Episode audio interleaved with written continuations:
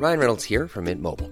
With the price of just about everything going up during inflation, we thought we'd bring our prices down. So to help us, we brought in a reverse auctioneer, which is apparently a thing. Mint Mobile unlimited premium wireless. Ready to get 30, 30, bit to get 30, bit to get 20, 20, 20, bit to get 20, 20, bit to get 15, 15, 15, 15 just 15 bucks a month. So, Give it a try at mintmobile.com slash switch. $45 upfront for three months plus taxes and fees. Promo for new customers for limited time. Unlimited more than 40 gigabytes per month. Slows. Full terms at mintmobile.com. Since 2013, Bombas has donated over 100 million socks, underwear, and t shirts to those facing homelessness. If we counted those on air, this ad would last over 1,157 days. But if we counted the time it takes to make a donation possible, it would take just a few clicks. Because every time you make a purchase, Bombas donates an item to someone who needs it. Go to bombas.com slash ACAST and use code ACAST for 20% off your first purchase. That's bombas.com slash ACAST, code ACAST. Är du Märta? Ja, det är det. Ja, för jag vet du har ett annat konto så jag blev lite osäker på. Alltså, jag skapade ett konto för superlänge sedan och har inte använt det sedan dess. Jag är lite lost, ska jag säga, i Ah. Clubhouse-världen. Ja. Ja, men då förstår jag. Men jag tänker att vi väntar nå- någon minut till eh, så att folk hinner hitta in eh, och sen så kör vi helt enkelt. Absolut, det blir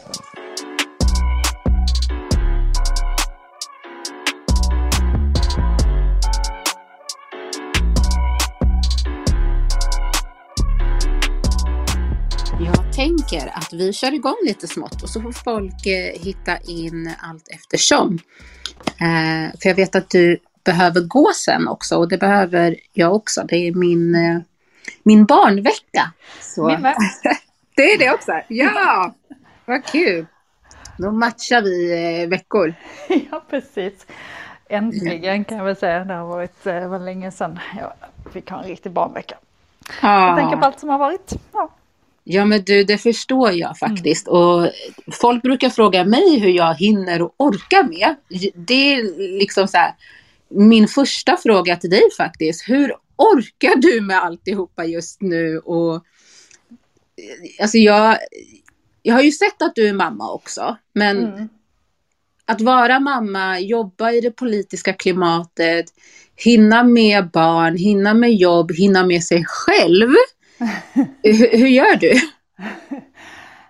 Nej, men eh, en sån här period som, som har varit de senaste veckorna så gör jag ju inte det.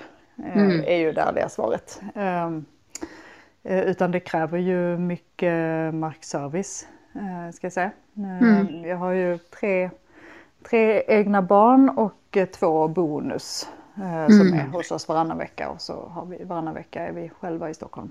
Eh, Och de veckorna vi har barnen så vi är ju baserade i Malmö också. Eh, Och då Ja. eh, får min, min sambo får ju helt enkelt sköta mycket av rulliansen för att det ska funka. Ja. Ehm, Så, så, så är det. Men ehm, just det där med sen att hinna med sig själv. det där, att hinna eh, lite, andas lite, det, det får ta, åka på stryk ibland. Och det brukar man ju få i nacken sen. Så det är ju, gäller att hitta eh, det där. Jag ska säga mina tågresor är faktiskt lite räddningen. eh, när jag åker ja, du får vila på tåget eller? Ja men lite så, för man jobbar ett par timmar och sen så just det här att kunna sitta och läsa bok eh, tycker jag är för mig väldigt, väldigt välgörande. Då hinner jag liksom hämta, Ja. hämta kraft igen. Och jag såg eh, nyligen också på din Insta att du äntligen fick komma ut i naturen Ja. och bara andas lite grann. Och ja.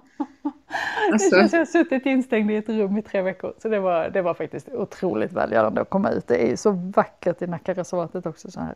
så det, var, nej, det var helt underbart. ja, Och- det och jag- såg magiskt ut faktiskt, det gjorde det. Men, men jag blev lite ledsen över att du... A- Alltså, ja, på ett sätt i livet så är det ju de små sakerna som räknas. Men när man inte ens hinner liksom ta till sig av de, de små sakerna för att det är så mycket annat man måste stå i. Mm. Då blir jag lite ledsen för, för andra. Ja. Nej men så är det ju. Och sen samtidigt så, det är klart, jag ska ju inte... Det är inte synd om mig. Alltså jag får ju göra någonting som jag tycker är otroligt viktigt. Eh, otroligt hedrande. Eh, Oerhört givande. Jag får träffa så mycket folk som inspirerar mig och som, som lär mig saker så, så det är ju verkligen inte synd om mig. Sen så blir det mycket i perioder, så, så är det ju. Mm. Eh, och det här har ju varit lite extremt eftersom det har varit så mycket osäkerhet helt enkelt. Men eh, nu, eh, nu är det vad det är liksom och nu man bara mm. komma lite på fötter igen. Mm. Ja, men precis. Ja, det ska bli jättespännande att få prata vidare med dig. Men eh, jag tänker att jag ska tala om för alla er som lyssnar att ni lyssnar på en podd som eh, spelas in eh, med och utav mig, Aisha Jones, tillsammans med lite olika inbjudna gäster. Eh, och genom att eh, begära ordet och komma upp på scen och prata så godkänner ni också att eh, Eh, vi får möjligheten att distribuera självaste samtalet i efterhand och eh, annonsera det och så vidare. Eh, så att det är jätteviktigt att ni har det i åtanke och för att det ska bli så tryggt och bra som möjligt för allihopa, både mina inbjudna gäster men också ni i publiken som lyssnar, så är det otroligt viktigt att vi håller alltihopa Eh, respektfullt och eh, smakfullt vill jag nästan säga. Eh, vi behandlar varandra som människor och medmänniskor så att det är väldigt viktigt att ni har det i åtanke. Och innan ni får ställa frågor till gästen eller till mig så ska vi få en chans att prata lite grann och lära känna dagens gäst som är Märta Stenevi. Och eh, för er som har missat vem Märta är så är hon ju språkrör i eh, Miljöpartiet och eh, har fram tills dess att Miljöpartiet eh, jag vill säga i protest lämnade eh, riksdagen. Det här måste vi reda ut också Märta. Jag vet inte vad riksdag och regering är, så det, det är en fråga som mm. vi ska ta upp. Men ni, ni lämnat lämnade, riksdagen. Nej, ni har lämnat regeringen. Vi har lämnat regeringen, precis. Ah. Och vad är skillnaden egentligen? Vad, vad, vad är skillnaden mellan riksdag och regering för sådana som mig som blandar mm. ihop dem? Mm. Eh, riksdagen är helt enkelt parlamentet, eh, det vill säga det som eh, dit ledamöter väljs. Så när vi går till val eh, och vi går och röstar, eh, mm. då är det de mandaten som vi röstar fram ledamöter till. Eh, och då finns det 349 ledamöter i riksdagen. Mm. Och riksdagen är de som, eh, som fattar, alltså som eh, stiftar lagar eh, i, i Sverige helt enkelt. Mm. Och sen eh, väljer riksdagen en regering och regering har, regeringen har så att säga den, den genomförande makten. Mm. Eh, och regeringen Eh, bygger då normalt sett på en majoritet av riksdagsledamöterna eller då en minoritet som inte får en majoritet emot sig. Så kan man säga. Mm. Um, och, eh, och det, regeringen, man kan då inte sitta i, eh, i riksdagen samtidigt som man är, sitter i regering, alltså som person. Utan de riksdagsledamöter som, om det, blir, om det är en riksdagsledamot som blir minister då är man tjänstledig från eh, sin roll i riksdagen. Därför att de här två ska vara åtskilda åt. Så att de är utsedda av, eh, regeringen är utsedd av eh, riksdagen kan man säga. Och lägger då fram, eh, riksdagen, eller regeringen sköter helt enkelt arbetet på departementen, leder och chefar departementen och lägger sedan då fram lagförslag som riksdagen tar ställning till. Så kan man, det är väl det enklaste sättet okay. att det. Mm. Jättespännande och jag tänker Sarah, när du, om vi, om vi fokuserar lite grann på Märta-personen. Eh, mm. Eh, mitt eh, härliga team har gjort lite research och eh, kom fram till att du jobbade inom bok, eller bokbranschen först, mm. innan politiken. Stämmer. Och för mig som är en, eller har varit en eh, en liksom boknörd, älskar läsa böcker. Varför lämnar man en sån härlig bransch för, för politiken? Hur tänkte du? Uh, på omvägar får man väl säga. Uh, nej men först, först så hamnade jag i bokbranschen kan man säga inte riktigt på den ledden som jag hade tänkt. Jag hade nog föreställt mig att jag, jag också, har också varit bokmal hela mitt liv. Mm. Liksom. Så jag hade nog tänkt mig att jag skulle sitta och vara typ redaktör på ett förlag och liksom så. Um, och sen uh, hamnade jag istället på, i andra änden, alltså i handeln. Så jag jobbade på Bokus eh, från det att Bokus mm. startade och så i massa olika roller där under lång tid. Och sen mm. efter det så hamnade jag in i en, en annan del av förlagsbranschen som var prenumererade produkter. Eh, så en helt annan typ av utgivning. och så jobbade jag där i ett antal år, ehm, påbörjade ett stort arbete med ett nytt affärsområde eh, och eh, la väldigt, väldigt mycket kraft på det under ett par års tid, bland annat under mitt tredje barns, när jag väntade mitt tredje barn. Mm. Eh, och sen skulle jag komma tillbaka efter några månader efter den förlossningen, men då la man ner hela det affärsområdet, eller hela egentligen den nordiska grenen av den koncernen. Okay. Och då blev det sådär, för mig så blev det då att jag satt med tre små barn eh, och var uppsagd igen ska jag säga, för att det hade jag varit förr. Eh, och kände sådär väldigt starkt att dels att jag var rätt trött på att lägga min, mitt engagemang och mitt driv på mm. liksom, kortsiktiga ekonomiska intressen. Eh, dels så satt jag, liksom, då hade ju klimatkrisen börjat dyka upp liksom, i, i medvetandet på allvar. Eh, mm. Och kände att jag sitter, jag sitter här och liksom, lägger min tid på det här samtidigt som världen brinner. Mm. Jag sitter och tycker en massa vid mitt köksbord, men jag har tre små barn. Vad gör jag egentligen för deras framtid, för att säkra deras framtid? Mm. Eh, och sen så bor jag i Malmö. Eh, och då är ju också, måste jag säga, här är ju orättvisorna liksom, man får vara rätt blind. Man får stänga ögonen rätt hårt för att inte se att världen inte är rättvis. Mm. Um, för Malmö är en liten stad, det är nära mellan men också extremt segregerad stad. Och det blir mm. så oerhört påtagligt då när man själv har de små barnen att eh, det är liksom inte på lika villkor, eh, ens lite. Mm. Orättvisorna är så akuta och där någonstans så blev det nej nu, nu måste jag försöka göra någonting annat. Sen var ju min, sen var ju min tanke ska jag säga att jag skulle då eh, genom att engagera mig partipolitiskt så skulle jag lägga då mitt, mitt engagemang där och sen skulle jag försörja mig på något annat och liksom ha, ja. ha det här vid sidan om. Eh, men så blev det ju inte, utan det blev det ganska snabbt rätt så djupt insyltad i organisationen också. Och så. jag kan tycka att det är ganska så bra för att om jag får alltså så här, tänka på Miljöpartiet genom tiden så eh, så kan inte jag se att Miljöpartiet har haft några så starka röster som, som man har med dig, med Alice Bah Kuhnke och, eh, och även Per Bolund faktiskt. Mm. Eh, så att jag, jag tycker det är bra att det inte blev så som du hade tänkt dig. Och att, du, att, det blev, att det blev som det blev helt enkelt. Ja, tack snälla. Måste ja, jag säga. Det råder säkert delade meningar om det, men jag, det har känts viktigt och sen har, har jag väl alltid haft den inställningen till livet i stort att dyker det upp någonting som är spännande och som någon tror att jag kan göra bra så förtjänar det ett försök. Liksom. Mm. Uh, och så har väl, har det, var det väl på många av dem, alltså, roller då som jag fick möjlighet att uh, kandidera till och som jag fick förtroende att ha då. Mm. Uh, nu senast Men varför valde du just Miljöpartiet? Det gjorde jag för att i, när jag då satt med den där känslan att nu måste jag faktiskt göra, nu kan jag inte bara sitta här och gnälla längre, nu måste jag göra något aktivt.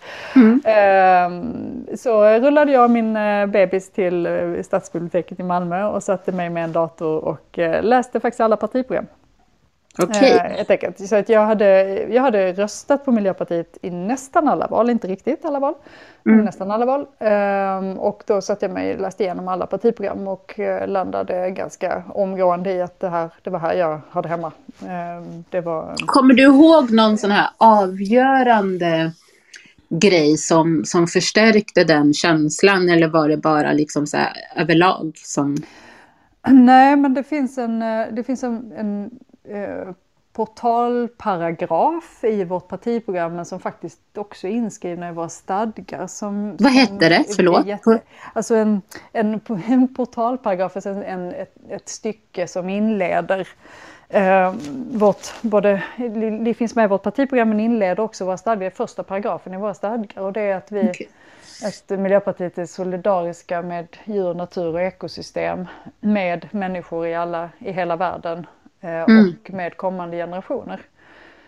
Och det där är ju liksom ganska, det är en ganska högtravande skrivning så, men, men för mig är den där ganska viktig för det är det helhetsgreppet som, som jag vill ha i politiken. Att det inte är för en enskild grupp som vi ska bedriva politik eller för, av en enskild fråga utan att det handlar om den här helheten, att vi ska bygga ett gott samhälle.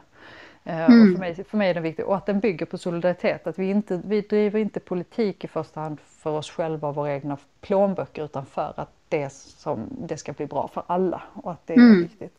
För mig är det väldigt centralt att vi inte för en politik som liksom är bra för en grupp här och nu men som mm. då i gengäld sabbar förutsättningarna för alla andra någon annanstans. Utan mm, mm. där finns det helhetsperspektivet. Men alltså, alltså, om jag, återigen, om jag tänker på det Miljöpartiet som jag någonstans växte upp med och, och det lilla jag känner till. Mm. Eh, det stycket som du berättar om och liksom hela det här med, med människor och generation, alltså människor i kommande generationer och så. Mm. Det känns inte som att Miljöpartiet har haft en sån stark positionering för en, jag vill säga modern tid. Och då menar jag liksom så här, de senaste åren bara. Mm. Eh, när människor har fattat mer att det finns så, så många olika samband. Om jag tänker mm. liksom miljö och klimatförstöring och sånt, mm. då tänker inte jag bara saker som sker här i, eh, i västvärlden, utan jag tänker ju framförallt mm. grejer som händer i Afrika, i mm. Asien och så vidare. Men, men det, det lilla jag känner till av Miljöpartiet och det lilla jag eller så som jag har upplevt Miljöpartiet fram tills nu, mm. är inte den här mänskliga faktorn, utan mer djur och natur. Just det.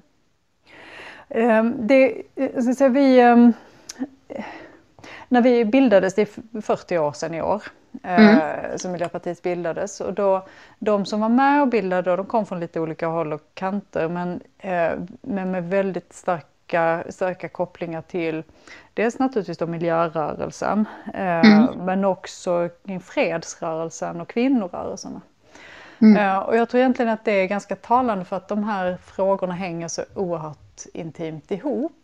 Mm. Men det som kanske blir problemet ibland är att när man ska prata lösningar då, vad är det då som behöver göras? Ja men då blir det ofta ganska tekniskt. Eh, det blir ganska naturvetenskapligt, det blir gärna hur, får, hur sänker man utsläppen från transportsektorn? Precis. Man är inne på stadsplanering och sen så är, pratar man om teknik och olika typer av motorer. Mm. Så, det är lätt att, att dras in i den, eh, i, i den jargongen på något sätt.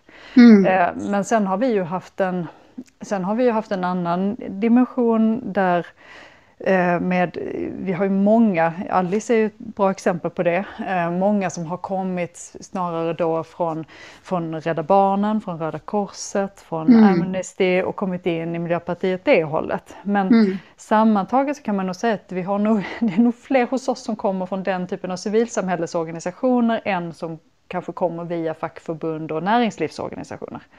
Eh, mm. Så där finns ju liksom en skillnad. Men sen är det väl frågor då som jag tror också om jag ska vara, men det är ju alltid dumt att recensera sina föregångare.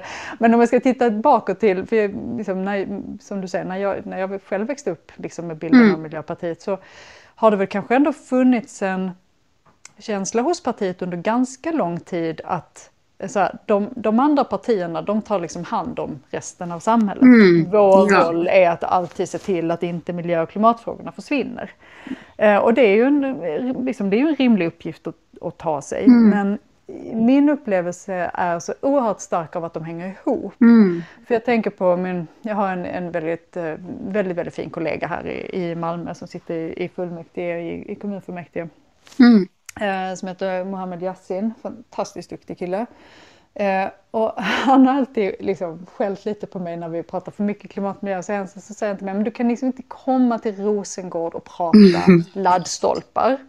Och yep. tro att någon ska lyssna. Alltså någonstans, om man är orolig för om man är rädd för att ens barn ska skjutas ner mm. på gatan, då är det inte laddstolpar som är högst på den politiska agendan. Nej. Och det är ju väldigt, väldigt rimligt. Och här någonstans finns en väldigt viktig sanning tycker jag. Mm. Är att om inte klimat och miljöomställningen omfattar alla, om inte vi kan klara att hantera liksom vardagen och samhället och de andra samhällsutmaningar som finns här och nu, ja men då kan vi inte få folk att engagera sig i klimatet. Därför mm. det är jättelångt bort för de flesta. Verkligen. Och det kommer det alltid att vara. Om man är rädd för, om man är rädd för sina barns säkerhet så är mm. det inte klimatet som poppar upp först. Det kommer alltid mm. finnas en sån eh, konflikt liksom mellan det akuta och det långsiktiga och det måste vi ha med oss. Vi måste kunna svara på båda. Därför mm. att det är då, vi ska ju ha, vi ska ha, i det här landet, i ett grönt samhälle så behöver ju liksom barn växa upp till klimatkämpar därför att de är så trygga i sin vardag, i sin skolgång, i sin mm. framtidstro. Att de kan unna sig det. Inte Verkligen. fundera över ifall de ska eh, liksom, göra en karriär i gänget istället därför att ingen mm. runt om signalerar att de tror på dem. Det är, oh ja. en det... jätteviktig bas tycker jag, till all, även till klimat och miljöarbete. Så att för mig hänger de ihop jätte, jättemycket, klimat och rättvisa. Mm.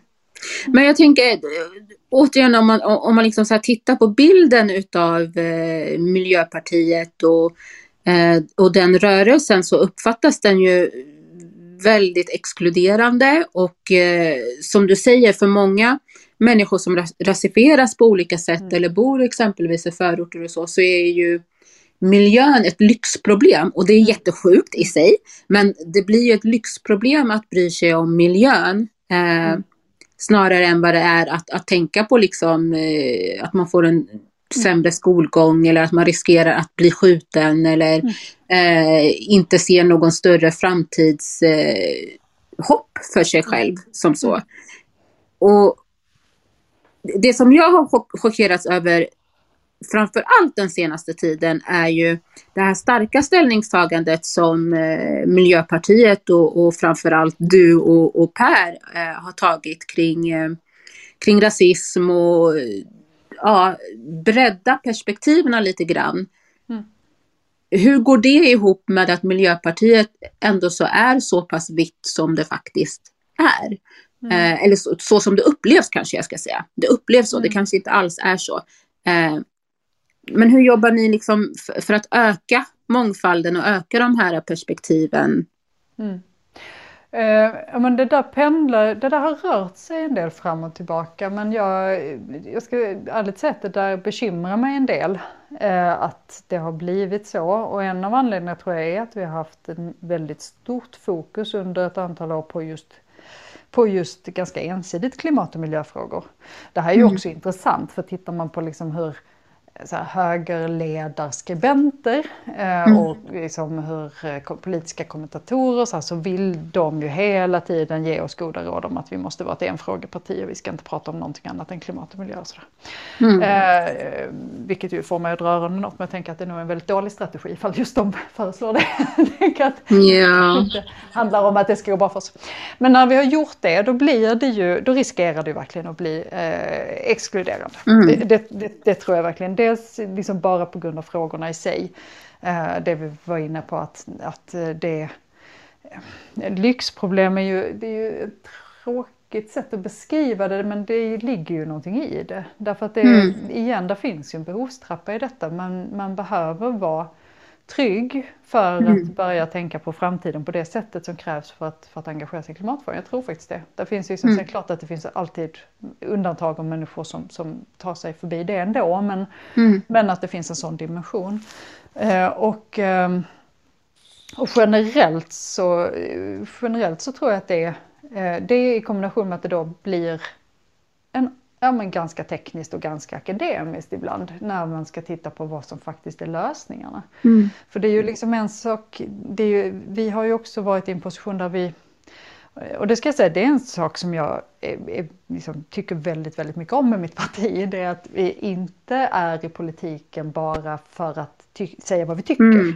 Utan att det också finns en oerhört stark känsla och kultur i vårt parti av att vi också ska göra saker. Alltså genomföra politik, fatta beslut, liksom, införa reformer, göra förändringar i, i budgetar, satsningar. Liksom.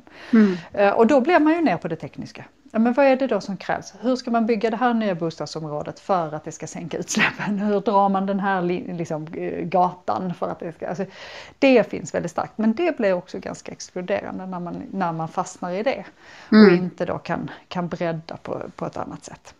Men hur så kan att, eh, Miljöpartiet jobba för att alltså så här, få in mer mångfald eller skapa mer mångfald inom partiet? För att jag tänker att framför allt så här, miljö och klass, mm. det är ju mm. frågor som direkt rör de som har det allra, allra sämst. Och de som har det allra, allra sämst är ju framförallt people of color eller hur man nu vill label it. Eh, och människor i förorten och, och ja.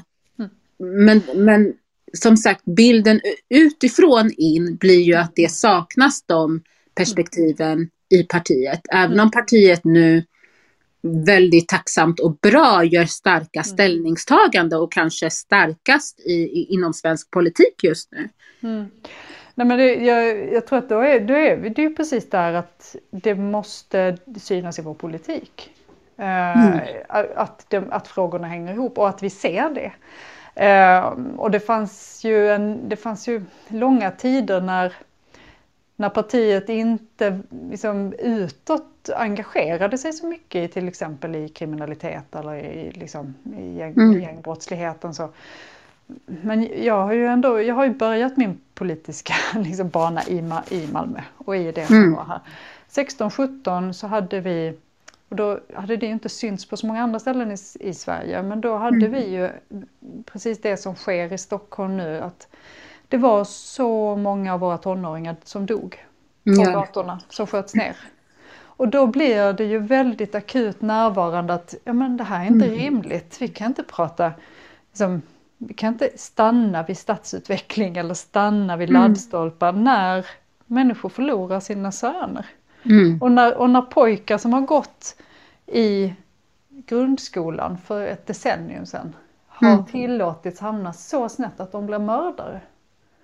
Ja, men här är någonting som är så snett, det här kan vi inte bygga ett samhälle på, det här kan aldrig vara en del, det kan inte vara någonting som vi tittar bort ifrån därför att vi har fokus på liksom, energiförsörjning. Det går inte. Mm. Det, det, det, måste hänga ihop, det måste vara en vision och mm. ett samhälle.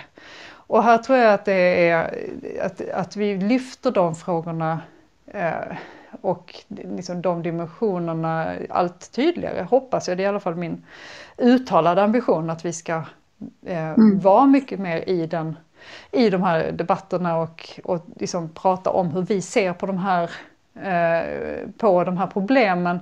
Mm. Därför att det är som, där, och där har vi ju en jättestark röst nu i, i Leila Ali-Elmi också. Eh, därför att hon har ju samma syn där som, som Mohammed alltid har bankat i huvudet på mig. Liksom mm. att om vi faktiskt menar allvar med mm. rättvisefrågor så, mm. är det, eh, så är det här frågor som vi måste eh, vara, vara tydliga med. Och jag ska säga att jag tycker dessutom att vi har en jätteviktig röst att höja i när det gäller gängkriminalitet till exempel. För att nu blir det så oerhört antingen eller.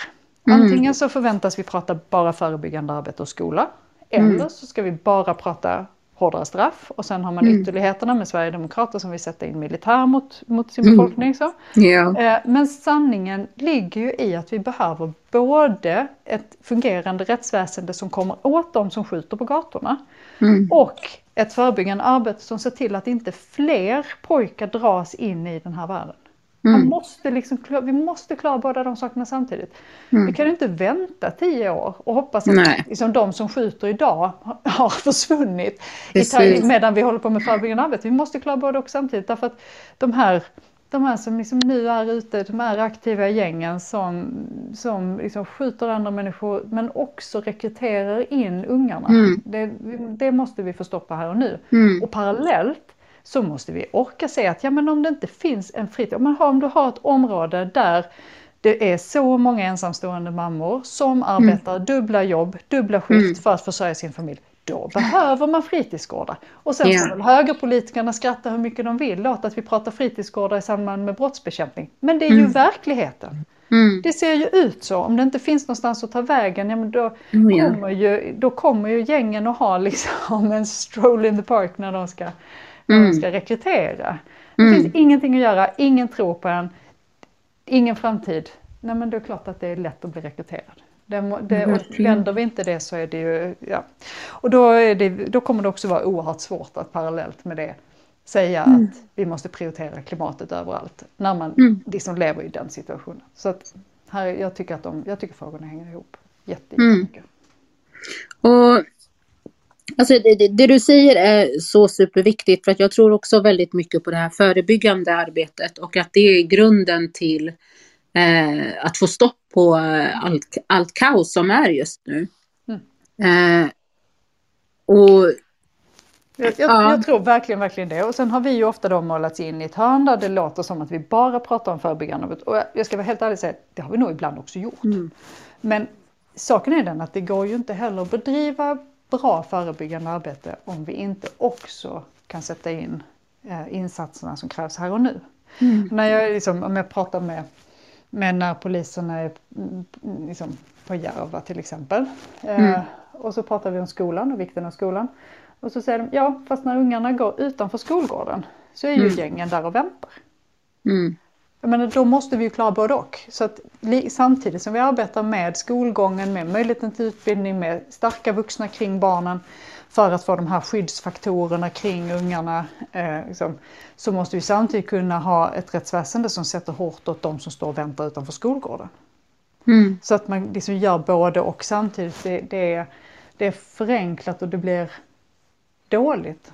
Om vi tror att ja, alltså jag tror att, väg, att Ja, jag tror att hårdare straff, alltså bara det som Nej. jargong eller, eller tänkt lösning, det kommer inte att, att lösa någonting faktiskt, utan det kommer snarare få motsatt effekt. Eh, och där har ju till och med själva polisen gått ut och sagt att de inte heller tror på en hårdare lösning eller hårdare straff som lösning.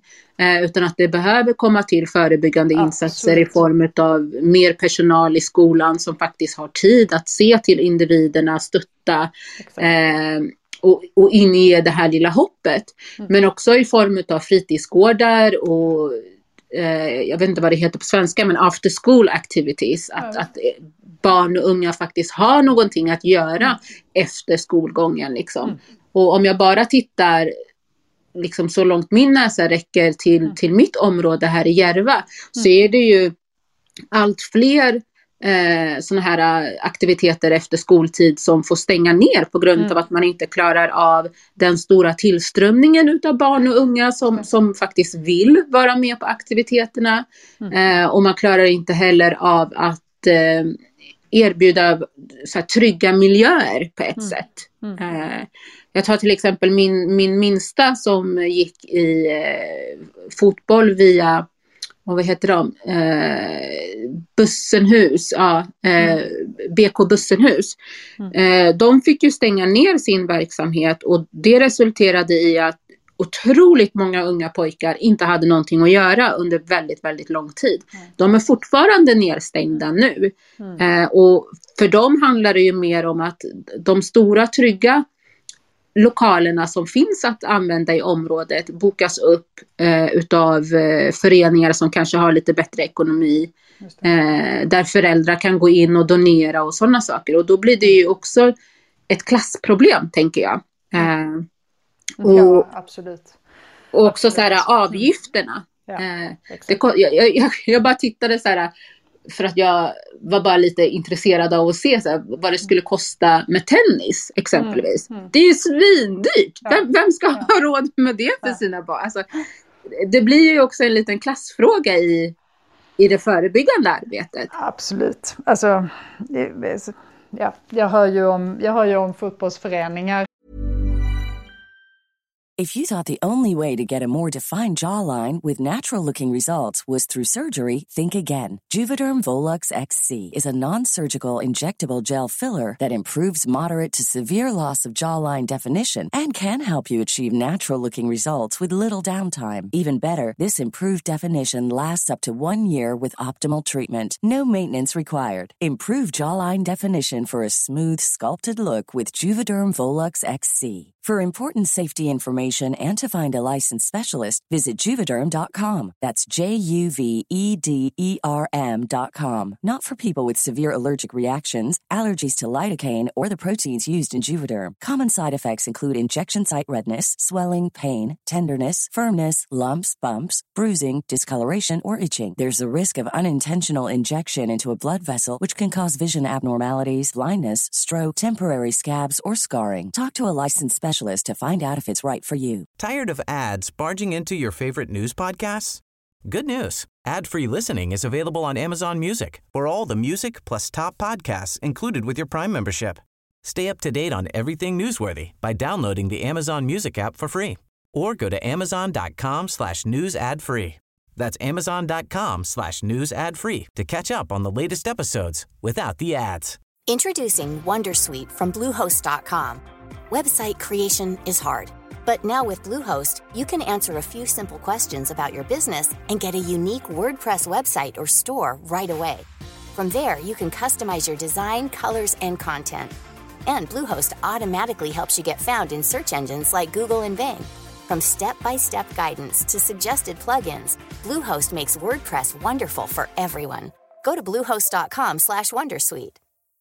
Hey Dave. Yeah, Randy. Since we founded Bombus, we've always said our socks, underwear, and t-shirts are super soft. Any new ideas? Maybe sublimely soft. Or disgustingly cozy. Wait, what? I got it. Bombus. Absurdly comfortable essentials for yourself and for those facing homelessness. Because one purchased equals one donated. Wow, did we just write an ad? Yes. Bombas. Big comfort for everyone. Go to bombas.com slash ACAST and use code ACAST for 20% off your first purchase. Som medvetet håller eh, medlemsavgifterna höga för att de tycker att det passar dem ganska bra att det bara kommer mm. från ett område.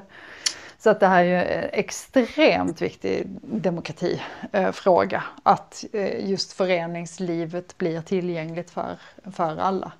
Och, för, mm. och inte minst som du säger för barn och, för barn och unga i eh, för att barn och unga har någonstans att ta vägen och mm. har någonting meningsfullt att göra. Och det här igen med att det finns en vuxenvärld omkring en som orkar tro på en.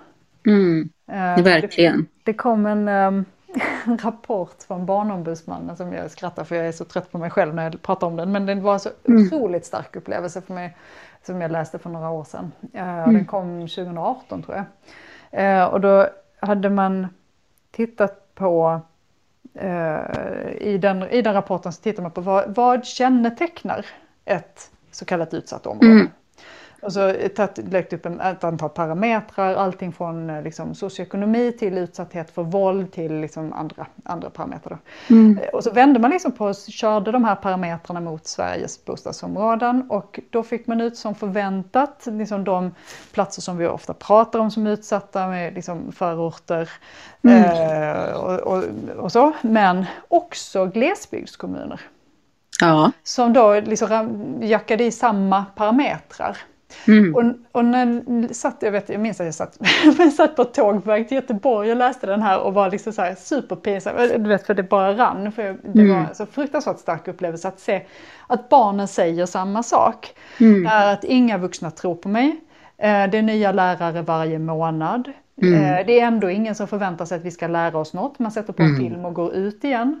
Eh, det enda som sägs om oss i media, jag älskar min, jag älskar min, eh, min ort. Eh, mm. Jag älskar att bo här, jag trivs jättebra. Men varje gång jag läser om oss i media mm. så är det, är det bara skit. Oh, ja. Och så hela det här, och att det var så lika mellan glesbygdskommunerna då mm. och, och förorterna och pojkarna framförallt tappade framtidstro från att de liksom i tvåan mm. fortfarande trodde att de kunde liksom, eh, få ett jobb och skapa sig en framtid och var liksom ganska positiva och sen så tappade de så oerhört mycket från tvåan till femman och från femman till åttan mm. så tappade de så mycket framtidstro.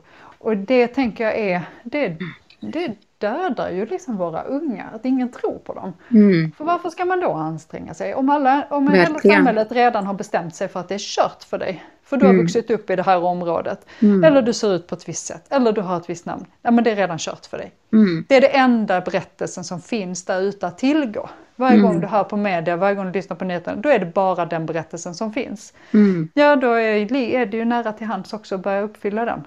Mm, och, och jag tycker att det är ett sånt otroligt svek när vi mm. pratar om en jämlik skola, när vi pratar om skolans mm. kompensatoriska uppdrag och så vidare. Och samtidigt så har vi en berättelse som har ihjäl barns framtidstro. Och där mm. finns något extremt viktigt att göra om, vi, om, om, liksom no, om någonting annat vi gör för att stoppa kriminaliteten ska fungera så måste det börja mm. där. Mm. Jag håller helt med. Vaccinera barn med framtidstro. Liksom. Mm, jag håller helt med. Uh, och jag brukar alltid gå till uh, ett citat från Eminem. Ja. där han säger i någon låt liksom I am whatever you say I am and if I wasn't then why would you say I am? Ah, Och jag tycker att den är så talande just för hur många ungdomar som sagt i utsatta områden ser på sig själva och mm. någonstans mm. bara känner att ja men det här är det enda som jag kan, kan bli eller kan Precis. vara. Så, och, och, om det inte vore så, varför talar hela världen och samhället Precis. om det för mig liksom? Så att, ja. Ja, men verkligen så. Jag, liksom, kanske ett fånigt exempel i sammanhanget, men när jag, när jag blev chef första gången i, var, när jag var 25, mm. eh, det är ju 20 år sedan nu.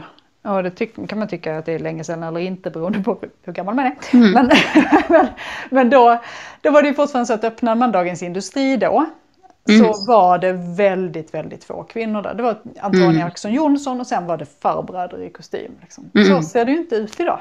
Mm. Idag, sett, idag finns det ju liksom en lång rad eh, kvinnor som du själv, som Saduri Poli, som visar att ja, men, här kan en riskkapitalist, en företagsängel, kan vara någonting helt mm. annat. Och varje gång vi bryter de bilderna så blir det ju möjligt att drömma. Absolut. Då finns det ju plötsligt något att drömma. Leila brukar ju säga det. När hon växte upp, liksom, ja, men hon, för henne var det fullständigt självklart att det är klart att hon inte kunde bli riksdagsledamot. Mm. Att hon inte kunde bli politiker för det fanns inga, mm. fanns inga svarta kvinnor med slöja mm. i politiken. Mm. Men hon är ju den nu. Mm. Som kan visa att det går visst det. Mm. Mm. Oh ja, det här med, med, vem som exempelvis kan bli eh, politiker och så vidare. Där har vi faktiskt fått en, eh, en inskickad fråga ifrån eh, en lyssnare. Där var det eh, någon som, som hade en fråga som var Eh, hur, hur, ställer du dig till att det är så få svarta och POC eh, på höga politiska ämbeten? Jag tycker att det är en väldig brist. Eh, och eh, vi har ju, jag menar att vi nu är så många kvinnor i politiken, eh, det har ju inte kommit av sig självt. Det krävdes ju väldigt mycket aktivt arbete och det krävde ju också att, att någon var beredd att flytta på sig. Mm. Och det här är en, det här, jag pratade om det här i en podd med Anders Lindberg i, i våras. Om att vi, kom, vi kommer också komma, vi är ju vi, eller kommer komma till, vi är ju vid en punkt att ska vi få en bättre representation och en större, en större mångfald och på riktigt också ha en dimension av intersektionalitet i feminismen, ja men då kommer också vita kvinnor börja flytta på sig. Ehm, det intressanta med det här det är inte att jag sa det, men det intressanta är faktiskt reaktionerna det där väckte. Ehm, det var ehm, enormt mycket liv om det där, eh, det där uttrycket. Ehm, och det mycket liv vart någonstans? Jag fick frågor från media, jag fick interpellationsdebatter, mm. det var Twitter. Oj då, ja. Men, så, men det, jag har funderat mycket på det i efterhand eh, vad det säger att det blev en sån diskussion. Eh, därför att det är, ju, det är ju egentligen ganska självklart. Mm. Men då hette det liksom att ja, men, eh, så här, med makt är, är inte begränsat. Man ska liksom, men det är ju inte, det är ju inte helt sant. Alltså har du 349 platser i riksdagen så är det ju ändå så att om de bara ska vara, även om de är hälften kvinnor och hälften män, men om alla, liksom om alla är vita idag och fler ska få representation, ja då måste ju någon ta ett kliv tillbaka. Mm. Eh, och det här tycker jag är, är, är något som borde vara mindre kontroversiellt att prata om och mer faktiskt rätt naturligt. För det har ju mm. varit likadant innan, jag menar från början var det 349 män. Ja. Hade det fort, skulle det fortsatt vara 349 män och ingen skulle flyttat på sig, då hade det inte funnits några kvinnor. Då hade vi inte mm. haft en kvinnlig statsminister. Mm. Så att jag menar, det här är egentligen ganska självklart. Men det är klart, då är man inne på att man börjar peka på privilegier. Och det tänker jag är ju alltid, det väcker ju alltid känslor när man pekar på ett privilegium och att det kanske behöver ifrågasättas. Mm. Och det, det där är inte alltid inte alltid självklart enkelt att se sina egna privilegier. Det kräver kanske lite övning. Mm. Bara så här, intressant tanke. När tror du att vi i Sverige får exempelvis en svart statsminister? Tror du att vi någonsin kommer komma dit? Ja, jag tror inte alls att det är, jag tror inte alls att det är omöjligt, men frågan är väl när. Mm. Um, och jag tycker att det skulle framför allt vara värdefullt att se en, en bredare representation i, i riksdagen. Till att börja med, för det är ju liksom en förutsättning någonstans att man kommer, eh, alltså precis som kvinnor har behövt ta sig liksom in i rummen, att vi får det. Att det för att, Annars är ju risken att det blir en sån här one-off liksom. Mm, ja, Så, precis. Ja. eh, så här, någon, någon fick en, en roll och så är det så här, wow, jättebra, Mm. nu har vi en, nu har vi, eh, nu är det rättvist, nu är det, och sen så Ja. liksom, är det egentligen i själva verket så är det liksom hela isberget under fortfarande lika ojämlikt. Utan att vi verkligen får den där, får en bred representation som, som resulterar i Alltså för att, för att det blir självklart. Det eh, skulle jag längta väldigt mycket efter. För att det, det, um, det är viktigt med det är viktigt med representation och synlighet. Att man, att man vet vad man kan drömma om. Mm. Att, det, att man ser att här är någon som, som jag vet att jag också kan bli. Liksom att man får, man får känna det. Det tror jag framförallt för de unga. Mm. Jag tänker, eh, alltså samhället i sig är väldigt oförlåtande mot eh, exempelvis svarta människor. Eh, och politiken än mer Mm. som så. Och jag tänker till exempel på Victoria Cavesa, eh, Mm. det som hon har fått utstå i, i svensk politik. Mm. Ehm, jag, jag, jag, nu kastar jag sten i glashus för att jag ger konstant kängor till Nyamko Sabuni. Men även hon får ju utstå vissa saker som jag vill påstå enbart är på grund av att hon är en svart kvinna. Eh, hur tänker du att vi kan göra politiken tryggare för svarta, eh, svarta människor, men kanske framförallt svarta kvinnor? För att jag vet att eh, vi har stått och divi- dividerat lite grann eh, i mitt läger kring, okej, okay, ska jag ge mig in i politiken? Vi står inför eh, ett väldigt, väldigt viktigt valår och liksom val. Eh, men vill jag det? Är jag redo att utsätta mig själv för den, Mm. alltså den faran vill jag nästan säga. Eh, och då har jag ändå så fått ta otroligt mycket skit som ledare utav BLM Sweden. Mm. Mm. Men politiken känns så otroligt mycket mer skrämmande och där vi faktiskt helt ärligt landade i att nej, jag ska inte in i politiken för att jag vill inte utsätta mig eller min familj för det Mm. hatet som kommer med att vara svart politiker i Sverige. Och kvinnor. Och kvinna på det. Och muslim från förorten. Mm. Nej, men Ja. det, nej men det är ju verkligen så här. Alltså, eh, jag har ju manliga kollegor som liksom ärligt kan säga att nej men jag har egentligen aldrig råkat ut för någonting. Mm. Eh, jag har, eh, vet ju vad som eh, drabbade Leila när hon Mm. valdes in. Eh, alltså, jag menar hon kom som ung eh, tjej från förorten Göteborg. Mm. Eh, kryssades in. Och eh, liksom Ivar Arpi som då oerhört, oerhört mäktig Mm. eh, opinionsbildare, skribent var ju då på, på svenskan. Går ju ut liksom med, med jag, menar, jag vet inte hur man ska beskriva det, en kampanj mot henne som gick ut på Mm. att det här var klanröstning, att hon skulle liksom Mm. antyda att det skulle varit oegentligt, att på något sätt skulle hon ha fuskat sig in eller om inte fuskat så i alla fall att det här var liksom någon typ av övertagande. Mm. Det, när det hon har gjort är det varje politiker med självaktning behöver göra i en valrörelse, det vill säga vara ute och prata med sina väljare och jaga röster. Mm. Och också den här, och här är ju också en sån bristen på, eh, vad ska man säga, bristen på att se att ja men vi har alla nätverk. Mm. Och bara för att inte det här nu ska spridas och sen kommer jag få 700 eh, rubriker om klaner igen så Ja. ska jag då understryka att jag inte i det här läget pratar om kriminella nätverk för det är någonting annat. Den diskussionen Mm. kan vi ta i ett annat sammanhang. Eh, för jag vet att om någon lyssnar på det här så kommer det, och ja du vet. Eh, så, så man måste lägga in de här brasklapparna Mm. på, på tal om politiken och dess underbara logik. Men, Ja. eh, men menar, det här är det som drabbade Leila i det läget. Det som drabbar Aida Badeli som är språkrör för vårt ungdomsförbund varje gång hon har varit i tv.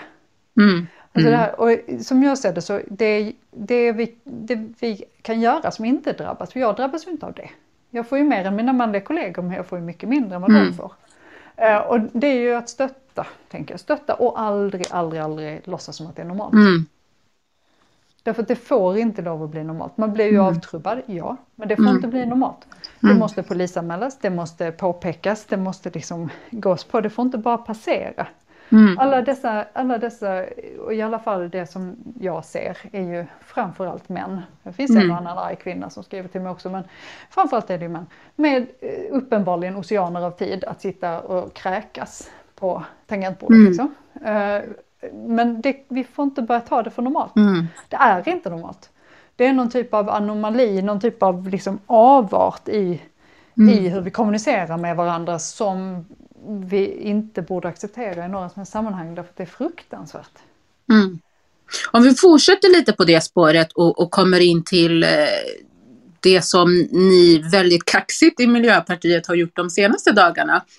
Eh, där man faktiskt har norma- normaliserat det här hotet och hatet och för första gången, och det, och det känns så sjukt, alltså det, det känns jättesjukt att man i samma veva som man går till historien genom att rösta in en kvinna som statsminister så röstar man också in en budget skapad utav rasister och alltså, Nej, jag, ja, jag, jag, förlåt, jag blir bara så här chockad varje gång jag mm. säger den meningen. Men hur, eh, hur, hur har ni tänkt i de banorna? Alltså, vad, jag vet inte ens vart jag vill komma för jag tycker det är så jäkla sjukt att det här kan hända så att jag tappar bort mig själv. Ja, ja. Men alltså jag tänker, varför har inte ni normaliserat? Var, varför gick ni eh, ut ur... eh, Du ser, jag är så dålig på det här med riksdag och regering. Du förklarar det väldigt bra. Jag ska lyssna på podden sen igen och memorisera det. Vi Men ni lämnade läm- regeringen. Mm. Ja, när ni lämnade regeringen, vad, hur gick tankarna? Och ni har ju också fått skit från talmannen för det. Hur går tankarna när ni vägrar att normalisera hotet och hatet? Och, och så blir det så här.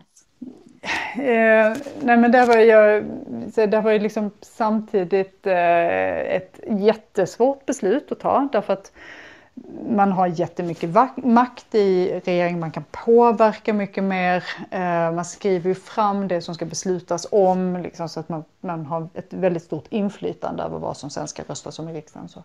Mm. Men samtidigt var det ett väldigt lätt beslut när vi väl stod inför det, när vi stod där på morgonen och, och det här faktiskt hade, vi hade fått det beskedet det här kommer att hända. Mm. Det här kommer på riktigt att hända. Mm. Nej, men då var det ett jätteenkelt beslut Mm. att ta. Därför att det, det måste finnas en gräns någonstans. Mm. Eh, och om man ska sitta som för regeringen så sagt är utsedd av riksdagen och eh, är ju de, de då som ska liksom, lägga fram lagförslagen och, och liksom bara styra landet.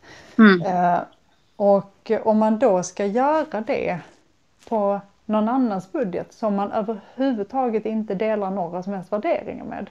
Mm. Ja men det blir ju, då säger man ju egentligen att det inte spelar någon roll. Då säger man Mm. att det spelar inte så stor roll. Eh, om de får lite inflytande här. Mm. Och så är det då många som pekar på, ja men det är bara, det är de här, det är den här politiken men sen finns det ju all den här politiken också som ligger kvar och så. Ja, så är det men jag tror rent, nu ska jag ta i lite och så Mm. kanske det får, får vi väl se vad, vad, hur det landar. Men jag har ju aldrig haft några illusioner om att det partiet skulle liksom börja med att lägga förslag om eh, liksom, när fo- folk blir så upprörda när man säger att det här är ett parti med, med rötter i nazismen. Mm. Men det är ju det och jag har aldrig Oh ja. inbillat mig att man skulle liksom gå från noll till koncentrationsläger. Eh, Alltså, Mm. det, det är inte det vi pratar om. Mm. Det vi pratar om är ju glidningarna. De Ja. här förskjutningarna i människovärde, förskjutningar i vad en svensk är, förskjutningar i medborgarskap, Mm. förskjutningar i vad man ska ha rätt till eller inte i samhället, förskjutningarna i hur man ser på människor. Mm. Det är den förskjutningen som Mm. sker och som jag är så oerhört rädd för.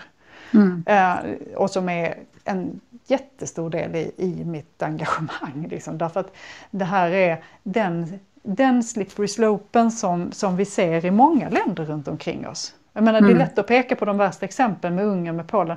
Men jag, menar, jag, bor ju, jag bor ett par mil från Danmark. Mm. Och där sker ju den förskjutningen. Oh ja. Där, Mm. där, där har man liksom hållit, där har man försökt hålla, hålla missnöjespartierna ute genom att istället ta sig an deras politik och göra den till sin. Och så sker den här förskjutningen i hur man ser på människor, i hur man liksom resonerar. Jag, jag tycker att det behövs en gräns. Mm. Eh, och här, här, kände väl, här kände vi jättestarkt att det här var vår gräns. Det här är en, mm. det kan inte vara vår uppgift. Mm. Att sitta och ta hand om det här beslutet. Därför att mm. det, vi tycker att det är fel. Mm. Eh, och det, och då så kommer det finnas andra som kommer att tycka att ja men eh, liksom, Eh, vad, vad, gör det för er, eh, liksom, för er förhandlingsposition? Vad gör det, det ena med det fjärde? Ja, men nu, kan ni inte sitta, nu kan, kommer ni ju inte kunna vara med och ändra på den här politiken lika effektivt och så vidare. Och, så vidare. Mm. och allt det där är ju sant. Men samtidigt så någonstans om, om politik inte bara ska bli spel mm. och inte bara ska bli administration. Men då måste man ju också ibland ta ställning för det man faktiskt tror på. Och mm. jag tror oh ja. att det beslutet var fel i grund mm. och botten. Mm. Och, att det, och att det är en väg att vandra som, som jag är, är rädd för. Och då mm. måste mm. vi ta det beslutet. Nu så här i efterhand, står ni fortfarande på den tron och tycket att, eh, att det var rätt beslut att ta? Absolut, utan tvekan. Mm. Utan tvekan. Eh, nej men det, och jag, jag ser liksom inte hur... Så här in i det sista så trodde jag inte att det kunde bli så. Jag, jag, och det har vi fått höra att vi var supernaiva. Och det kan man ju tycka, fast jag, man måste ju också tro på saker. Mm. mm. ja, man måste, man måste också, jag, jag trodde inte att det faktiskt i slutändan skulle kunna bli så. Mm. Att den budgeten gick igenom. Att, vi, mm. verkligen, att vi verkligen skulle ha eh, att vi verkligen liksom skulle få en situation där Sverigedemokraterna korkar upp champagneflaskorna för att de nu ja, är med och styr. Alltså jag, jag hade en jag, jag hade ja. inte velat tro att det, att det skulle, faktiskt skulle kunna bli så. Mm. Och, eh, men när vi stod inför det så då kändes det, då liksom hade vi snabbt eh, ett, ett, liksom ett beslut på att det här kan vi inte. Och det var väldigt då var det väldigt enkelt när vi stod inför fullbordat faktum. Och det mm. känns, känner jag mig lika trygg i idag. Sen har det varit en jobbig vecka. Och att mm. utsätta Magdalena för det som då blev konsekvensen, mm. det ska jag väl säga, liksom, jag har jag har ju kommit att få oerhört stor respekt för henne som person. Mm. Eh, och det, mm. Eh, det hade jag inte önskat. Jag hade önskat mm. att det hade liksom spelat ut i en helt annan ordning så att vi hade vetat så att man hade kunnat mm. ha en annan process. Det, verkligen. Mm. Men det, det, den lyxen hade vi inte då. Därför att då var det redan, då var det så här, omröstningarna var där de var, vi fick inte det mm. beskedet från då. Mm. Och, så fick det, och då kan vi ju inte heller ta ett annat beslut för att det inte ska bli rörigt. Det blir också fel. Mm. Så att det jag hade, jag hade önskat, jag hade önskat Magdalena slippa den här veckan eh, när det var som mm. det var. Men eh, jag, eh, hade, jag ångrar inte en sekund det beslutet och jag hade gjort om det imorgon om jag var tvungen. Trots det. Mm.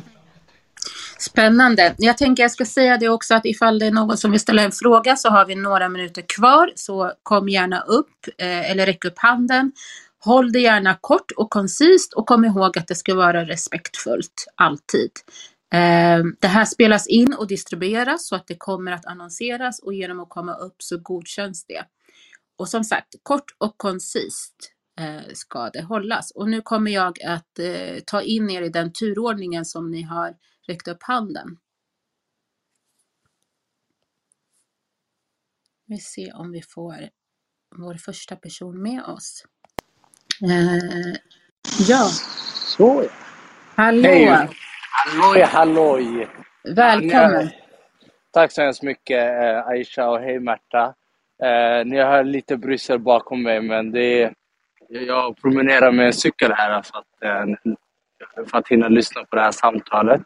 Eh, det är inte en direkt fråga egentligen Märta men jag vill verkligen säga att eh, den svåra beslutet som ni tog förra veckan den visade verkligen hur Eh, Eh, att när det kommer i slutändan, och jag ska ju tillägga såklart, jag är själv socialdemokrat och är lokalpolitiker i Stockholm. Men det var ett fantastiskt sätt att se att en parti tar ställning när det väl gäller. Eh, för mig så spelar det ingen roll om det är 10 miljarder eller ett öre som Sverigedemokraterna får inflytande över. Men jag vill bara att du ska, du och Miljöpartiet ska ändå få känna den känslan att vet det, det är många som applåderar.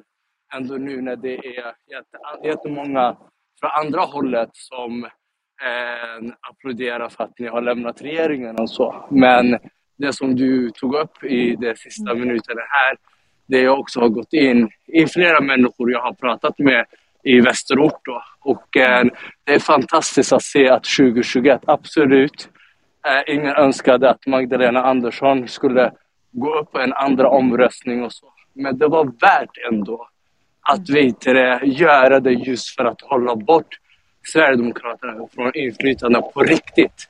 Så jag kommer upp bara att applådera offentligt här. Eh, det får vara journalister spelar ingen roll, men det är någonting jag får stå för. För jag tyckte det var jättefantastiskt. Och eh, tack, applåd till dig och tack. tack. Tack snälla, snälla du. Tack. Det, det betyder jättemycket att höra ska jag säga. Mm. Och jag, jag håller med. Eh, så vitt jag vet så är det bara hejarop och folk som faktiskt eh, respekterar Miljöpartiet, eh, dig och Per ännu mer. Så att ja, all kudos eh, till er. Eh, nästa person upp på scen. Kort och koncist. Hej Märta. Jag vill också säga det att det var jättefint ställningstagande och uh, jag har upplevt lite att um, det kommer lite väl mycket hat ibland uh, på Miljöpartiet och um, med det så vill jag ställa en fråga som kanske så lyfter fram det mer positiva. Vad skulle du säga är era styrkor? om du liksom, sammanfattar det som, som parti och så här utifrån om man ska ta det lite mer utifrån um, social rättvisa som är liksom, er nya ingång. Precis. Uh, som jag säger, um, okej okay, jag måste ta ett inifrån perspektiv snabbt. Det för att jag, jag är så oerhört stolt över, mitt parti. Um, för att som du säger, det det kommer rätt mycket skit när man är miljöpartist. Eh, ganska många som tycker att det är kul att driva med oss och sparka på oss och spotta på oss. Men eh, jag är så enormt stolt över de som sitter ute i landet. För det är ju liksom vi som syns som partiledare, riksdagsledamöter. Men vi har ju, vi har ju fritidspolitiker i varenda liten ort som sitter, en, ofta ensamma. Liksom. Eh, och som bara gnetar på som hela tiden är beredda att ta liksom ett år till och ett år till och ett år till för att de tror så oerhört mycket på, på våra värderingar. Och det är jag enormt stolt över, så det är en jättestyrka ska jag säga.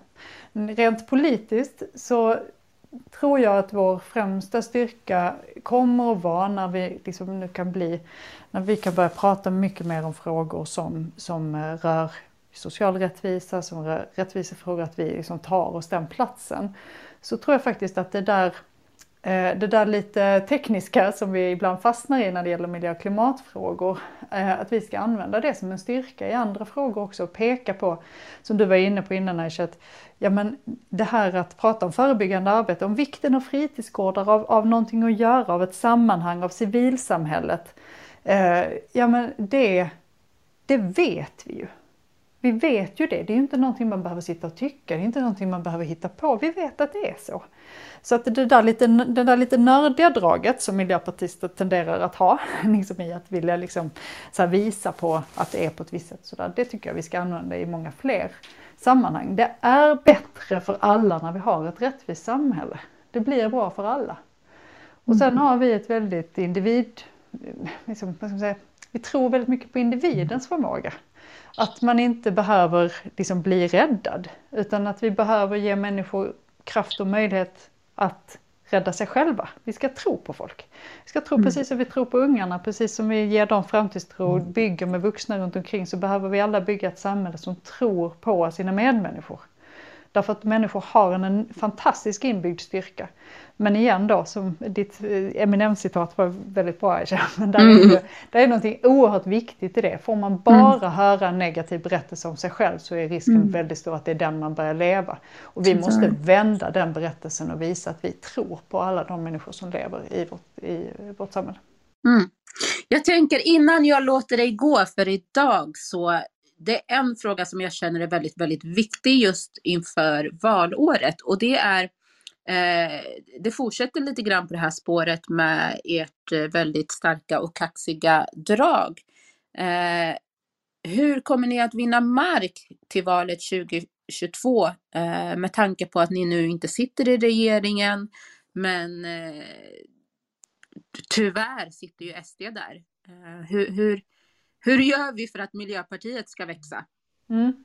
Eh, precis, SD sitter ju inte i regering men har fått igenom sin budget. Så att eh, en av våra viktigaste uppgifter nu det blir ju att, eh, att gå emot den budgeten på alla punkter vi kan.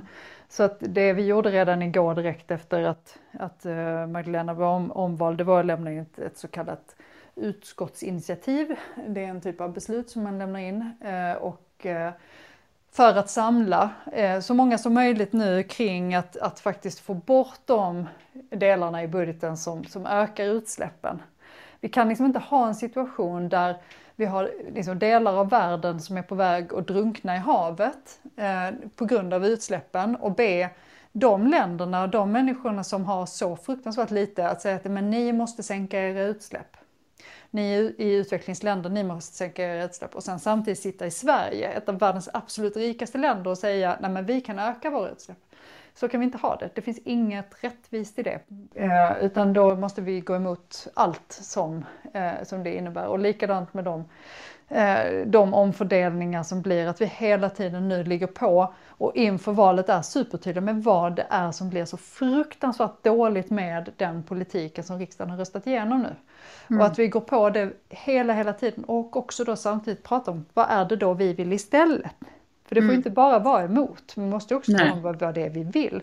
Vad är det mm. vi vill se? Hur, kan, mm. hur ser vi att att det faktiskt är fullt möjligt att lösa de, de problem vi står inför. För det är möjligt. Men mm. måste, vi måste liksom göra det på riktigt. Vi kan inte fortsätta bara skrika högre, högre straff och sänkt bensinskatt. Liksom. Det, det, det duger mm. inte. Det är mm. ovärdigt. Och där måste vi vara mycket, vi kommer att behöva vara mycket, mycket mer högljudda. Och det kan vi också vara på ett annat sätt när vi går i opposition. Så att det är ju liksom eh, det är ju den möjligheten nu som vi måste, måste använda oss av. Att mm. vi pratar om vår egen politik mer än om, om kompromisser. Mm.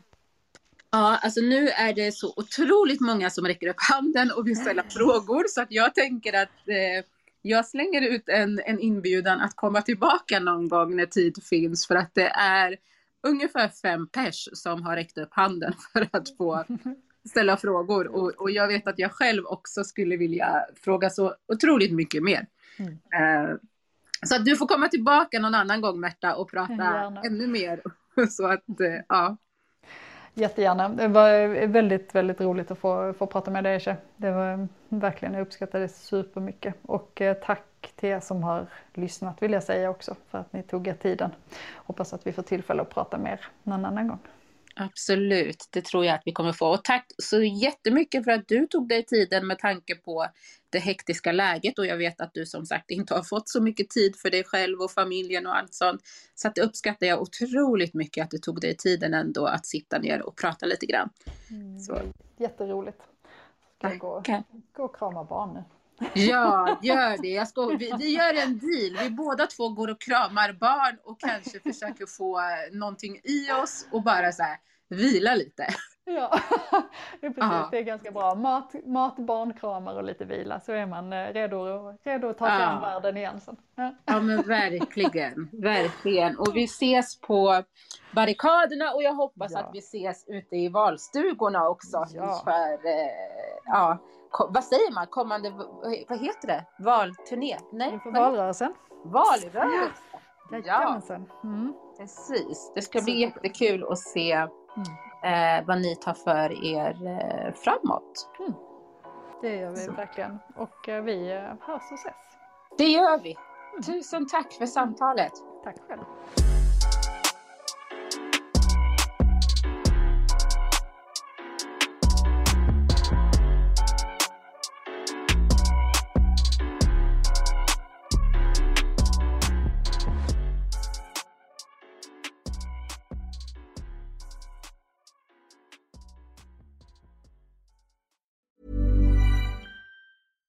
Selling a little or a lot? Shopify helps you do your thing however you cha-ching. Shopify is the global commerce platform that helps you sell at every stage of your business. From the launch your online shop stage to the first real life store stage, all the way to the did we just hit a million orders stage. Shopify is there to help you grow. Shopify helps you turn browsers into buyers with the internet's best converting checkout. 36% better on average compared to other leading commerce platforms because businesses that grow grow with Shopify. Get a $1 per month trial period at shopify.com/work. shopify.com/work. Botox Cosmetic, out of botulinum toxin A, FDA approved for over 20 years. So, talk to your specialist to see if Botox Cosmetic is right for you. For full prescribing information, including boxed warning, visit BotoxCosmetic.com or call 877-351-0300. Remember to ask for Botox Cosmetic by name. To see for yourself and learn more, visit BotoxCosmetic.com. That's BotoxCosmetic.com. Tired of ads barging into your favorite news podcasts? Good news. Ad-free listening is available on Amazon Music for all the music plus top podcasts included with your Prime membership. Stay up to date on everything newsworthy by downloading the Amazon Music app for free or go to amazon.com slash news ad free. That's amazon.com slash news ad free to catch up on the latest episodes without the ads.